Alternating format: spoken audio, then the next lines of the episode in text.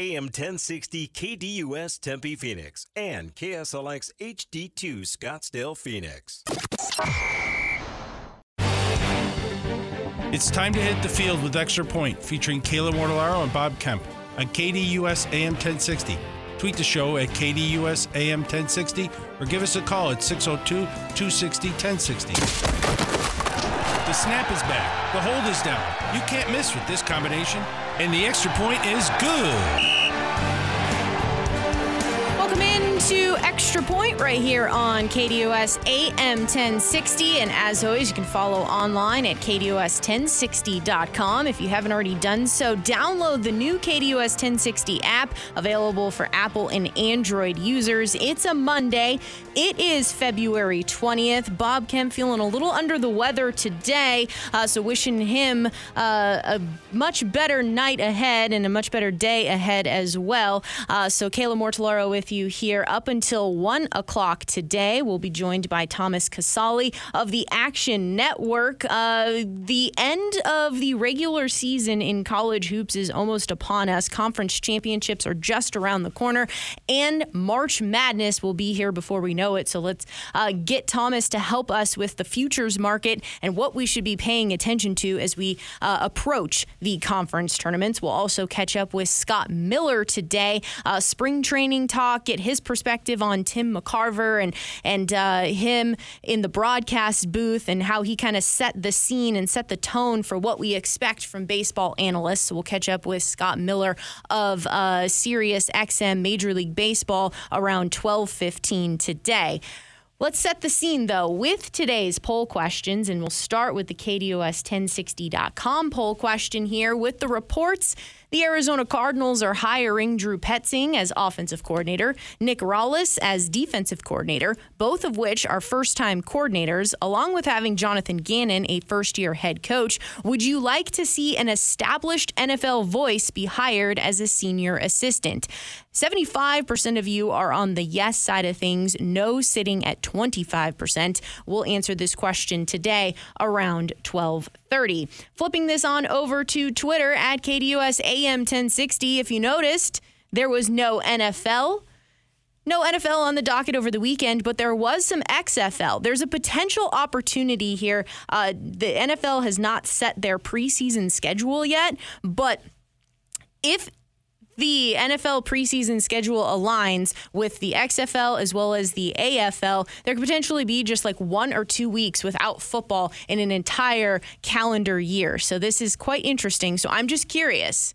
Did you spend time watching the reboot of the XFL over the weekend? Yes and no. No out in front at 63.2% of the vote. Yes, sitting at 36.8%. We'll get into this a little bit more as well at 12:30 today. Let's get things started, though, with the Arizona Cardinals rounding out the coaching staff. According to Tom Pelissero and Ian Rapoport, the Cardinals will hire Drew Petzing as offensive coordinator. Petzing comes to the Cardinals as a 35 year old. He was with the Browns organization the last couple of years, tight ends coach and quarterback coach last season. He worked with Jonathan Gannon in Minnesota. By all accounts, from things that Albert Breer had been reporting like prior to Jonathan Gannon getting the job uh, as head coach. He would want to bring Petzing along as offensive coordinator. So this seemed to be Gannon's top choice for the job all along. Then you have Nick Rallis here, according to Tom Pelissero, is set to be the new defensive coordinator. Rallis, 29 years old, was on the defensive staff with Gannon in Philly as the linebackers coach. Uh, set to become the NFL's youngest coordinator. I do find it interesting here that with the Cliff Kingsbury hire a couple of years ago, his inexperience at the NFL level, the Cardinals decided to pair him with Vance Joseph, who obviously had defensive coordinator experience. He had head coaching experience in the at the NFL level.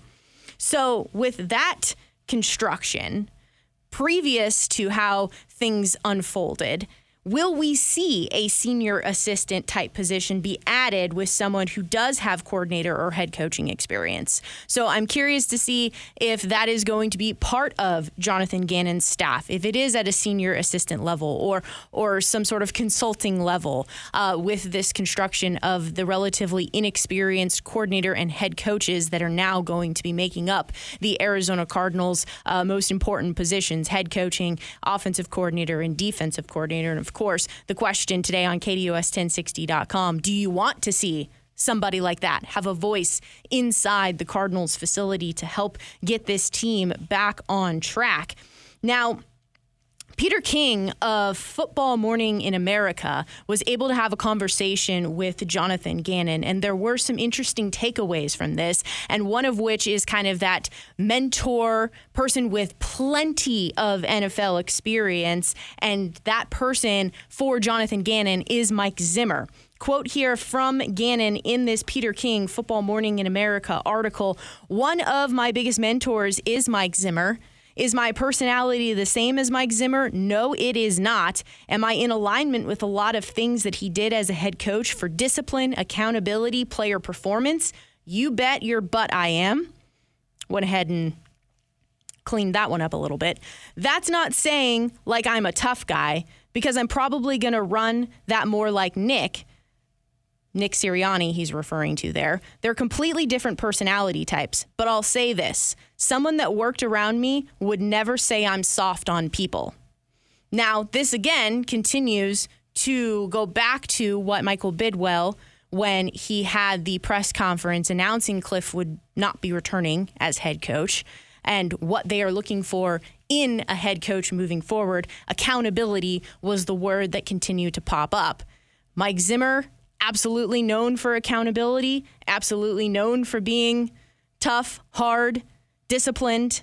So, with Jonathan Gannon saying that Mike Zimmer is his mentor. Interesting quote here, taking a little bit of Mike Zimmer, taking a little bit of Nick Sirianni, and kind of melding that together into what is the NFL in 2023 as I mentioned, a couple of other things that I thought were interesting from this Peter King Football Morning in America conversation with Jonathan Gannon.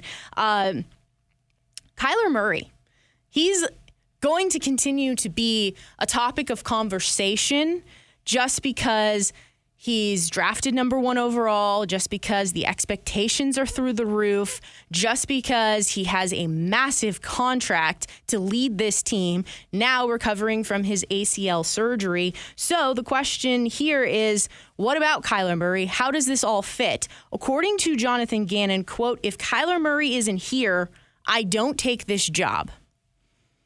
Now that's pretty interesting considering plenty of reports in the off season, early in the off season, in terms of the coaching cycle hire, that reports were coming out that people don't want the job because of Kyler Murray. But what is Jonathan Gannon really going to say here? He's he's got Kyler Murray as the quarterback. He is the head coach. Now, this is what I do find interesting. Quote from Jonathan Gannon, I think this offense will look much different. This guy does things that is complete that completely handcuffs you how you play defense at times. I think we can take him to another level and unleash his full skill set. Now here we go. We're not going to put him in the gun all the time. I'll tell you that gun there being shotgun. In 2019, the first year for the Cliff and Kyler tandem, 13% of snaps came under center, 87% of snaps came in the shotgun. Now, here's what's interesting. In 2021, that number for the Cardinals grew to 91% of the time in shotgun. The Eagles, I know Jonathan Gannon has nothing to do with the offensive side of the ball, but the Eagles, ironically, in 2021, were tied for third with 83% of the time in the shotgun. So I decided to kind of investigate a little bit about, you know, the differences between shotgun and under center. And there's been plenty of discussions over time about how being under center can disguise what it is that you want to do. And it makes the defense have to take an extra take an extra moment before they react to a play because you're under center because there's so many different op- options there. It can be a play action fake, it can be a bootleg, it can be a throw, it can be a quick throw, deep shot, etc. There's plenty of different ways to disguise what it is that you want to do. So according to Marty Mornhinweg who was quoted in the 33rd, he thinks being in shotgun in today's NFL 70% of the time is a really good mix and balance. And he was going on to say in this article here about shotgun versus under center that, you know, 20 years ago, it was 30% of the time you were in shotgun and 70% of the time you were under center. Now, with how everything is more spread, spread offenses have really come into play here. Um, 70% of the time is probably what he thinks is a good balance for what you want to do. So I'll be interested to see how this evolves. Obviously, with Drew Petzing now going to be the offensive coordinator and under Jonathan Gannon's guidance. Uh, one other thing that caught my attention here in this story from Peter King and Football Morning in America uh, that Gannon admitted Philadelphia offered him more money to stay on as defensive coordinator than what he will make as a head coach with the Arizona Cardinals. They did not want to lose him. Quote, that's cool and I loved it there, but I wanted to be a head coach and I was excited about this because of Mr. Bidwill, Monti Ossenfort, and Kyler. So you're at least getting somebody who is incredibly passionate about being a head coach wanting this opportunity. He's saying all the right things about how he sees Kyler Murray being able to grow and perform. Now, how is it all going to come together? That's the biggest question mark. And of course, can't really get started on any of that until Kyler Murray is done with the rehab process, hoping that everything goes well in the rehab process. No setbacks, timetable remains on on schedule and hopefully he's back early to mid October for this Arizona Cardinals team. We'll pause with some NFL discussion, Cardinals discussion. We'll head on out to the KDUS hotline. Thomas Casale, the Action Network. He's going to help us try to figure out what to do in the world of college basketball as conference championships and March Madness are here before you know it. It is the extra point right here on KDUS AM 1060 and online at KDUS1060.com. KDUS AM 1060 is the home to the Dan Patrick Show, the Doug Gottlieb Show, and Sports Map Radio. Catch all the sports content here on AM 1060.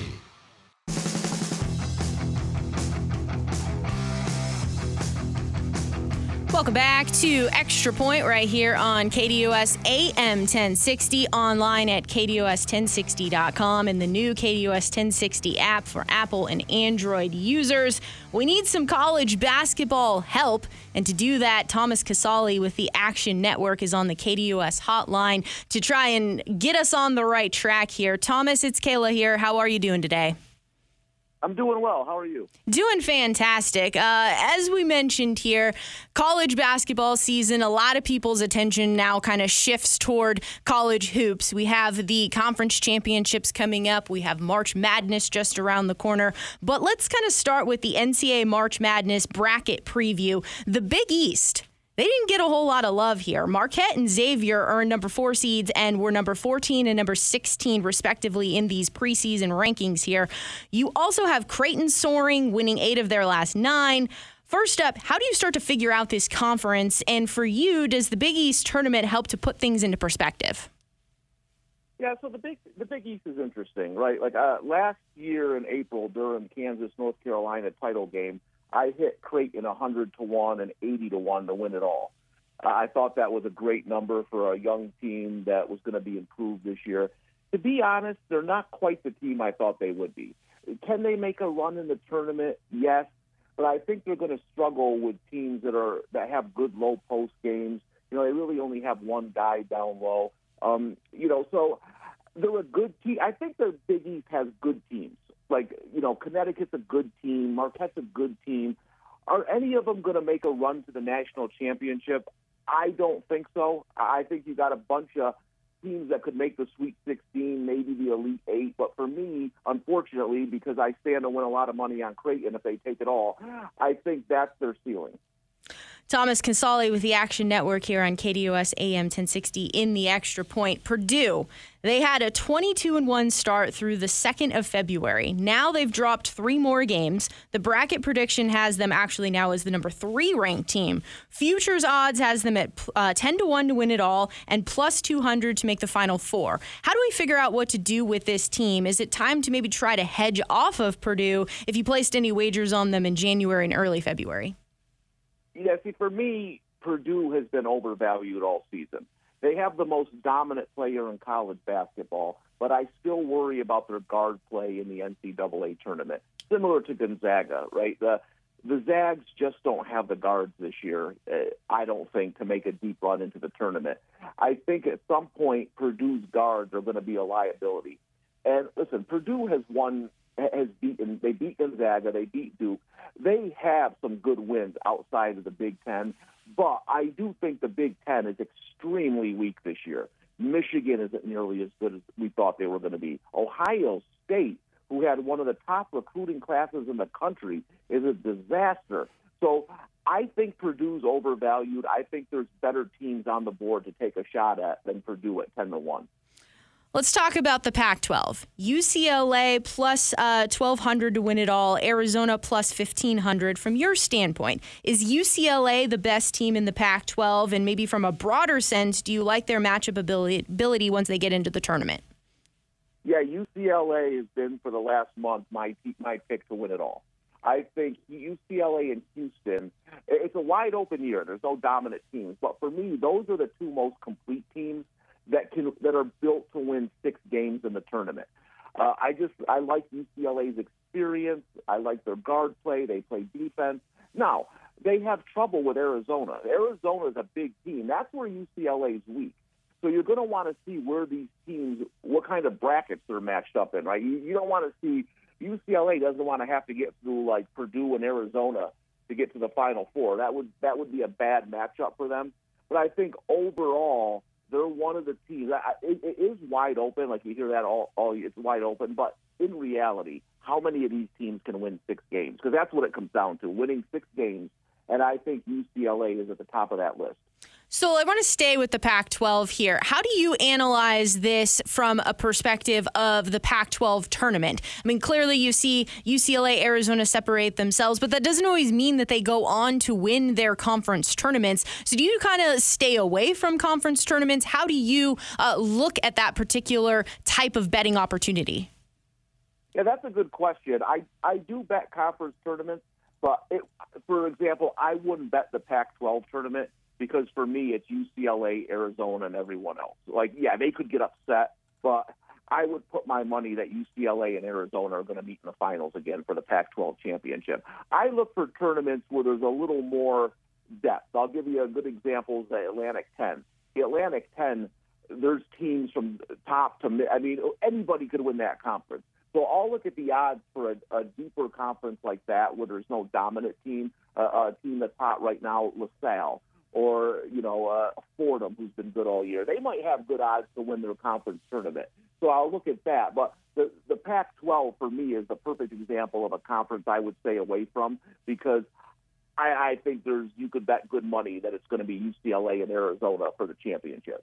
That voice, Thomas Casale with the Action Network here on KDUS AM 1060 in the extra point. You alluded to this team earlier, Gonzaga. They squeaked in at number 15 in that pre tournament rankings. This isn't the Gonzaga team of old. They're sitting at 30 to 1. We've come used to seeing Gonzaga in Final Fours, and anything less is really kind of a disappointment. Uh, but this is possibly where you fade Gonzaga, right? Yes. Uh, it's hard to believe now but there was a time a few months ago where the two favorites to win the NCAA tournament were North Carolina and Gonzaga. North Carolina might not make the tournament, and Gonzaga is going to be a lower seed than we're used to seeing them. The I actually took a shot on the Zags earlier this year when they got to 25 to one, just because I thought the number was good. But I'll tell you right now, that's that's probably a waste of some money. The I do like that they're playing some closer games in their turn in their conference. I think that's been one of the things Gonzaga struggled with in the tournament. They play a really tough non-conference schedule, but when your last tough game is in early December, then you get in a tournament setting. I think that's hurt them in the past. So I do think that's a plus for them. I don't mind them losing a couple games in their conference to a good team like St. Mary's.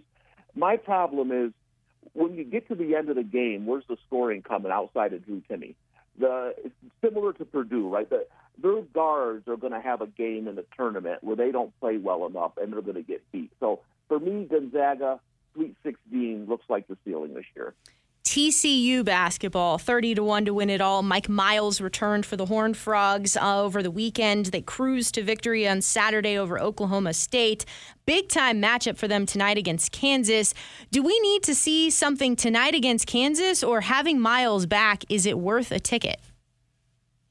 TCU is one of those teams you got to watch out for when they were healthy earlier in the year, they they were one of the better teams in college basketball. And remember, the NCAA tournament depth isn't as important as it is in the regular season.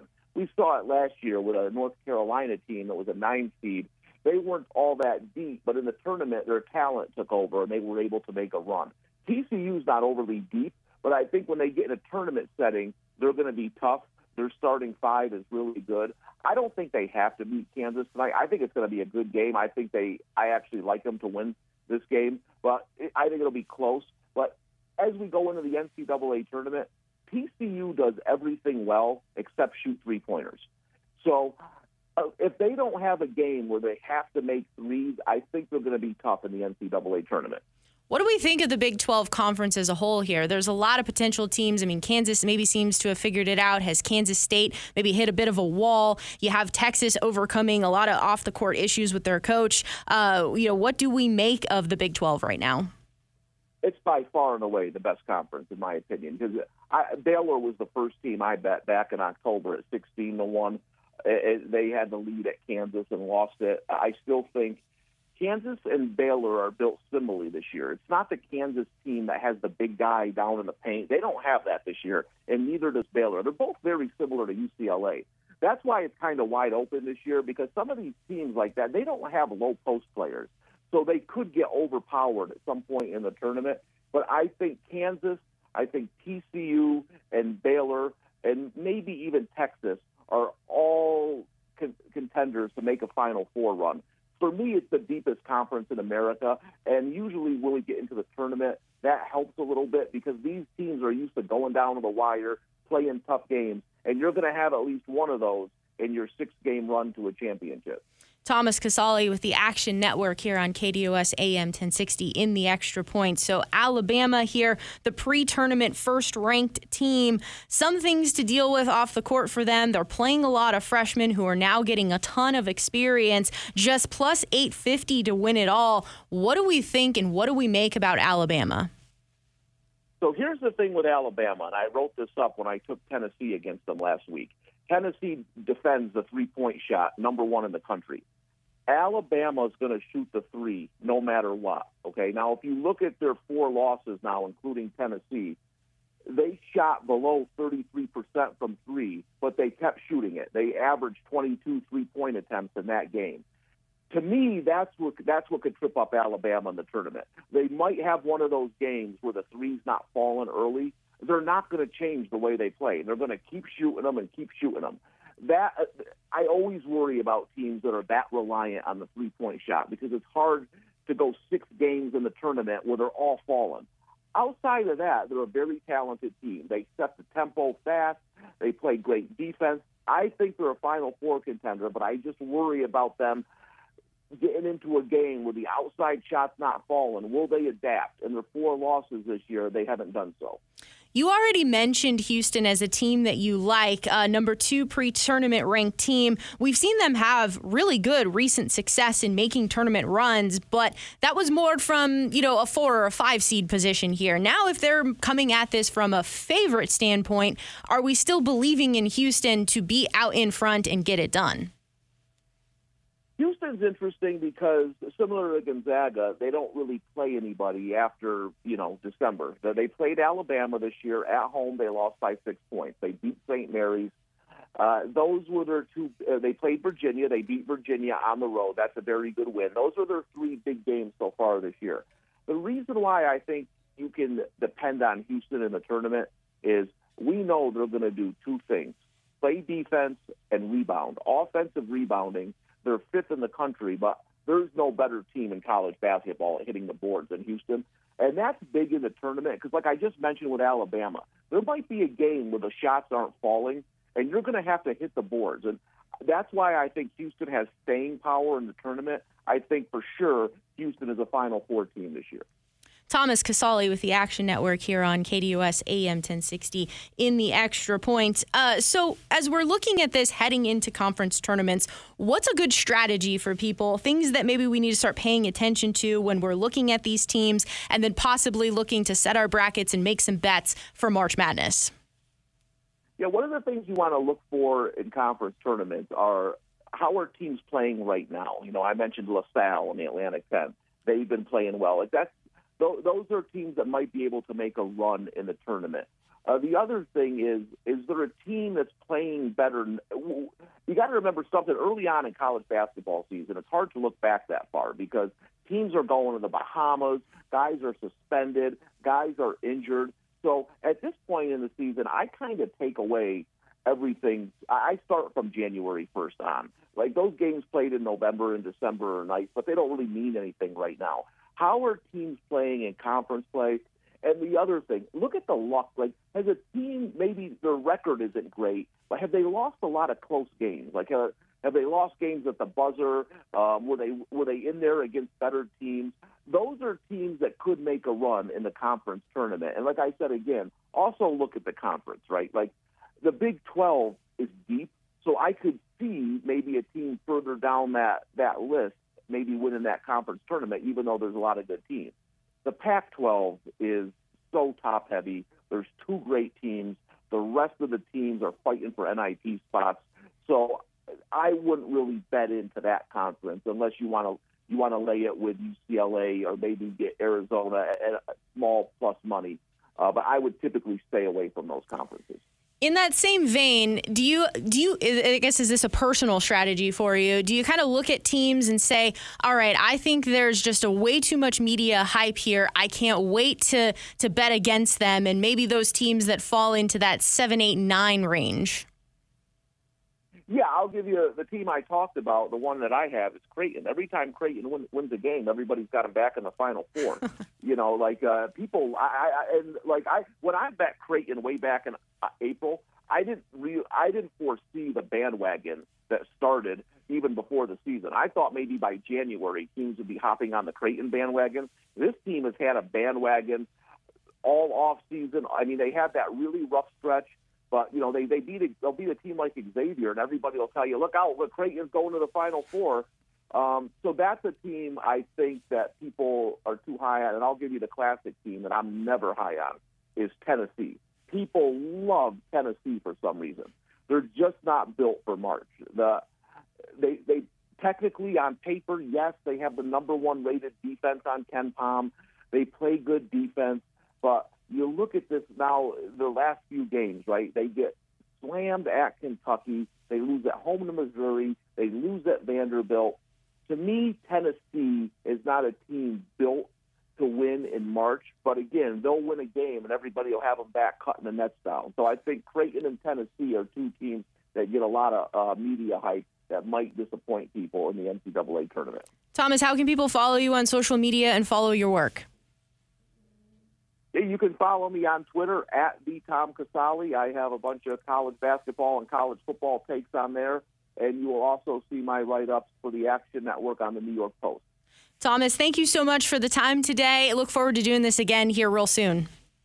Thanks a lot for having me. Have a good day. You as well. Once again, that is Thomas Casale with the Action Network, giving us some good insight on what to do and how to bet uh, the conference championships upcoming, as well as March Madness. And hopefully, we can get some winners as we're fast approaching.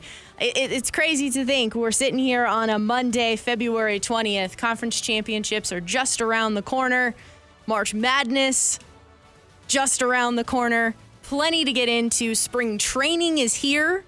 We'll have uh, a spring training report, if you will. Scott Miller, of uh, contributor to the New York Times, as well as you can hear his voice on SiriusXM Major League Baseball. We'll catch up with Scott around 12:15 today. But with that spring training report, there's some Port of Subs in it for you. That's all coming up later on in the program. If you'd like to join, call in now. 602 260 1060 is probably the only phone call time we'll have today. It is the extra point on KDUS AM 1060. Interact with Bob Kemp's poll question on KDUS1060.com. That's KDUS1060.com. And while you're there, check out Bob Kemp's bottom line at KDUS1060.com.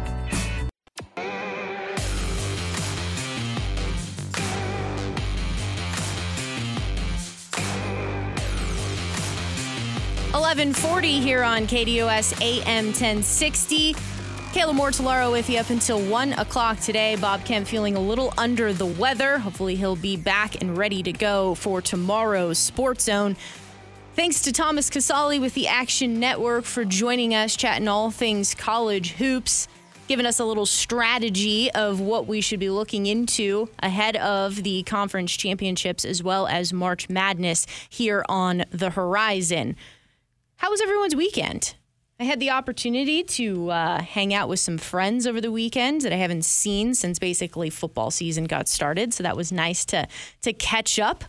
But I also was able to watch some golf and the Genesis Invitational from Riviera Country Club. It certainly didn't disappoint. Gosh, what a layout! What a golf course! And Jon Rahm, he continues to be incredibly dominant. He gutted out a final round though uh, and you could kind of almost say he, he gutted it out for the entire weekend. He wasn't hitting his driver as good as he can. He's obviously incredibly talented in the strokes gained off of the tee metrics. Was losing things a little bit left a lot in the the weekend rounds, but figured it out. Figured out how to shoot two under par to finish at 17 under and win the golf tournament. This tournament at Riviera, you kind of miss a lot of fairways just because there's so much contour in the fairways and everything is pretty firm and fast. And so I'm not overly concerned about missed fairways. It's more how you're missing the fairways. If it's just kind of off the, the rough, no big deal. But if you're trying to hit a cut and you end up hitting a, a hook, a little bit of a concern. But for Jon Rahm, like I said, he just continues to really evolve in his game. Uh, he now has 10 wins on the PGA Tour in his career. And this is what's wild. He already has three wins so far in 2023. And it's actually three wins in the span of 49 days. He had back to back wins in contention at the Farmers as well, kind of fell apart on the Sunday final round, which honestly not overly surprised by that. You kind of just ran out of gas. The wheels fell off a little bit because you were asking for three in a row at that point in time.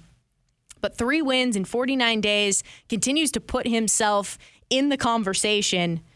And for him, a return to world number one. But this is how dominant he has been in his last 13 worldwide starts a first, a third, a tie for seventh, a first, a first, a tie for eighth, a first, a tie for fourth, a first, a tie for second, a tie for 15th, a tie for eighth, and a tie for fifth.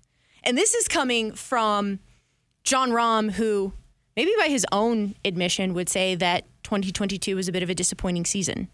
Uh, and then he kind of started to figure things out toward the end. And then as the technical golf calendar flipped to the 2023 season, even though some of the golf was being played in 2022, his game just turned it up a notch. Rahm's odds to win the Masters has certainly been on the move now. I took him at 10 to 1 from January because I just felt like his game, he was putting himself in positions to be ready to go for Augusta. It's a golf course that he certainly should be able to perform well at. If you're also thinking about comp courses, Riviera and the Masters, they are most closely aligned in terms of movement and the, the contour of the, the fairways and things of that nature, the subtleties of the slopes. So for him to get a win, that bodes well. Took him at 10 to 1 in January. He's now co favorite with Rory McIlroy on the FanDuel Sportsbook app at plus 750. So if you're, uh, I, I, guess, you know, he continues to defy the odds by going ahead and winning as tournament favorite so far here in 2023. Max Homa, though, he finished second at 15 under par. We had him as a top finisher, so that was nice to see that bet come in. But Homa's game, he's really uh, taken his game to a whole new level here. He won at Torrey.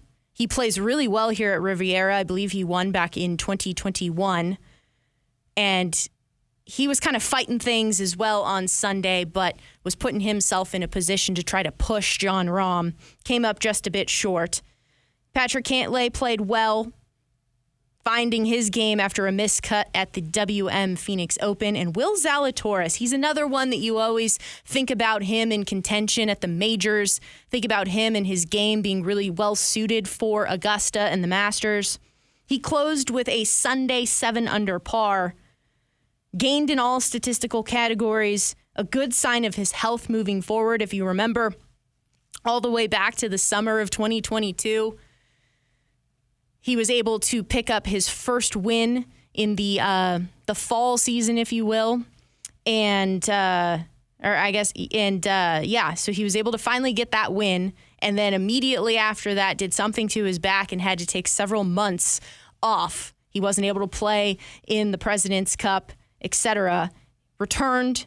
Then maybe I read a little bit too much into where his health was at because he was scheduled to play in the WM Phoenix Open and then withdrew. So I was a little maybe concerned about some injuries lingering and continuing to pop up. But a great tournament for Will Zalatoris. He's currently sitting at plus 1900 on the FanDuel Sportsbook odds board for Augusta National. The Honda Classic is up next headed to the Florida swing. After back to back elevated events, this is not an elevated event this week, and unfortunately, the field reflects that. Bigger names in the field include Sungjae Im, Billy Horschel, Shane Lowry, Cam Davis. What has happened to Cam Davis? He had kind of a breakout season where you thought, okay, his game is trending really well. He hits it a mile. 2023 is going to be his year he's been missing cuts left and right and like really just not competitive. Don't know what's going on with him and his game. And another player of a bigger name in the field is Harris English. It's set to be played at PGA National, a par 70, 7,125 yards. Currently on the FanDuel Sportsbook app, they do not have any odds for this tournament listed, so don't know yet who the favorite is set to be, but we'll dive into that a little bit on Wednesday uh, in the extra point. Now, I had talked about the anticipation of Full Swing, the documentary on Netflix. How excited I was to get to watch this, get the inner workings of the PGA Tour, the players, try to kind of figure out uh, because there was so much drama when they started filming with the PGA Tour and the the breakaway tour with LIV. How was this all going to unfold? I ended up finishing all eight episodes and you had a deep dive into golfers that were featured like Justin Thomas, Jordan Spieth, Brooks Koepka, Ian Poulter, Joel Dahmen, Matt Fitzpatrick, Tony Finau, Collin Morikawa, Sahith Theegala, Mito Pereira, Rory McIlroy, Dustin Johnson, to name a few. Maybe my takeaway on this is not going to be the same as everyone's takeaway. So I'm really curious. If you did watch this, tweet at me and let me know what you thought about Full Swing, the documentary series here because if you're just kind of an average golf fan, if you're just kind of been on the peripheral of what's been going on with the PGA Tour, I don't know that this documentary did a lot to help you. I don't know if this documentary did a lot to really ignite your passion for golf. Um, I'm just really curious what average golf fans thought about this. And even if you are a passionate golf fan, do you kind of have the same takeaway as I did that it maybe there was just more anticipation for what this could potentially deliver? And in my mind, it just fell a little flat on all of that. Uh, I don't know that they did a great job of explaining really the work that goes into what makes a great golfer versus a good golfer on the PGA Tour? What separates, you know, why Jon Rahm is a great golfer and how he's taken his game to the extra level and why he's more dominant right now. And we're kind of going through these ebbs and flows of who's taking the torch to be world number one, who's taking the torch to have a week where they can't miss. There's just so much that I think you could have gotten into. And I felt like it just kind of scratched the surface uh, because golf is a very nuanced sport. There's also a lot of details into how you get onto the PGA Tour, travel, caddies, coaches the team you surround yourself with, even though it is an individual sport. There's so much that you could really tap into. And I just was a little disappointed. I wanted to love this, I was looking forward to it, and I came away disappointed. And that kind of bummed me out a little bit.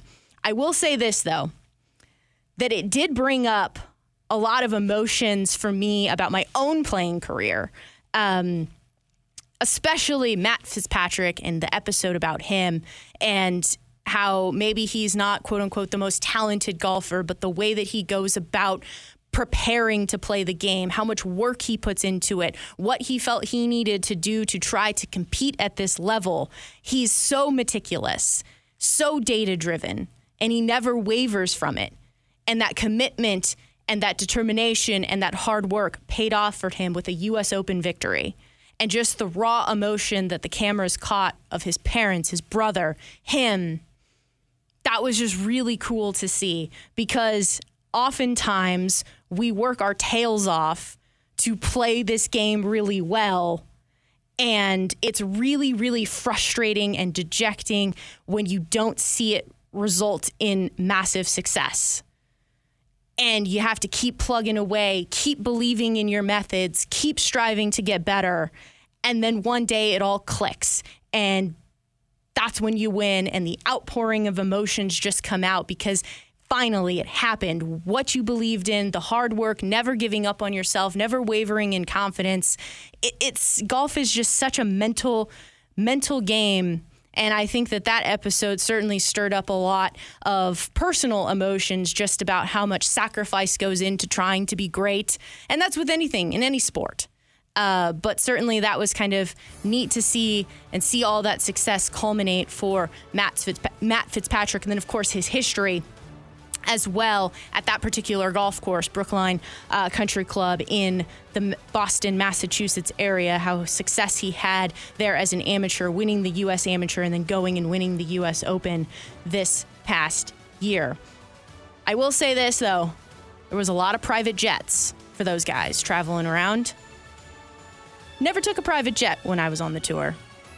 Commercial, middle seat. That's unfortunately the way of the travel. We'll wrap up hour number one on the other side of the break. But very curious, if you did watch the documentary, tweet at me. Let me know what you think. If I'm completely off base with how I felt it fell short, tell me why. What did you love about it? But we'll wrap up hour number one of the extra point right here on KDUS AM 1060 and online at KDUS1060.com.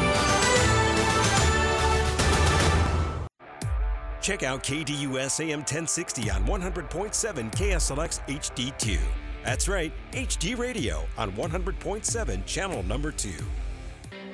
Well, we're not wrapping things up just quite yet. We still have another hour to go from noon to one o'clock, but this is the last segment of hour number one of the Extra Point right here on KDUS AM 1060, and as always, online at KDUS1060.com. It is turning our attention as well to baseball season. Uh, we have the grand prize offering right now, lunch for. Uh, lunch for two to Port of Subs for one whole year, plus 2023 spring training tickets. Now until March 19th, we'll pull the winner on March 20th. Download the KDUS 1060 app. Apple and Android users are eligible. Listen every day for your chance to get one entry per day into the grand prize drawing. It's all happening on the KDUS 1060 app. And of course, Port of Subs is slicing up the quality you crave, your favorite sliced fresh premium meats and cheeses on our signature fresh baked bread, loaded with fresh veggie toppings and savory sauces.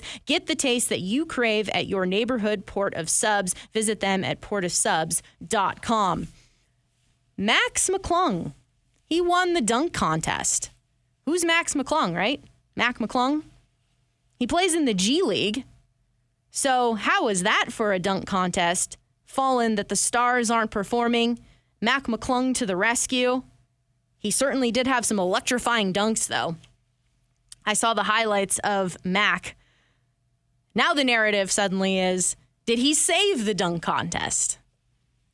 I don't know. We'll see if uh, some of the stars feel like they were upstaged by Mac McClung, G Leaguer, or if they'll get excited and want to return to the dunk contest next year. It's still a whole year away, so we'll see what happens on that front. Team Giannis versus Team LeBron.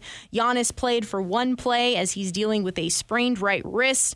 LeBron played for one half. Team Giannis won 184 to 175. Jayson Tatum scored 27 of his 55 points in the third quarter, and it became the most points in an All Star game ever. Donovan Mitchell for Team LeBron scored 40 points. Jayson Tatum was almost the unanimous MVP of the All Star game. The fan vote, though, gave it to Donovan Mitchell as uh, the game was being played in Utah. And of course, Donovan Mitchell used to be a Utah Jazz member. Wrapping up hour number one, we'll get into hour number two. Scott Miller of contributor to New York Times, as well as hearing him on SiriusXM Major League Baseball. We'll hear his thoughts on spring training. And that'll be your opportunity as well for lunch for two from Port of Subs. It's all happening here on Extra Point. Kayla Mortellaro with you up until 1 o'clock today on this Monday, February 20th.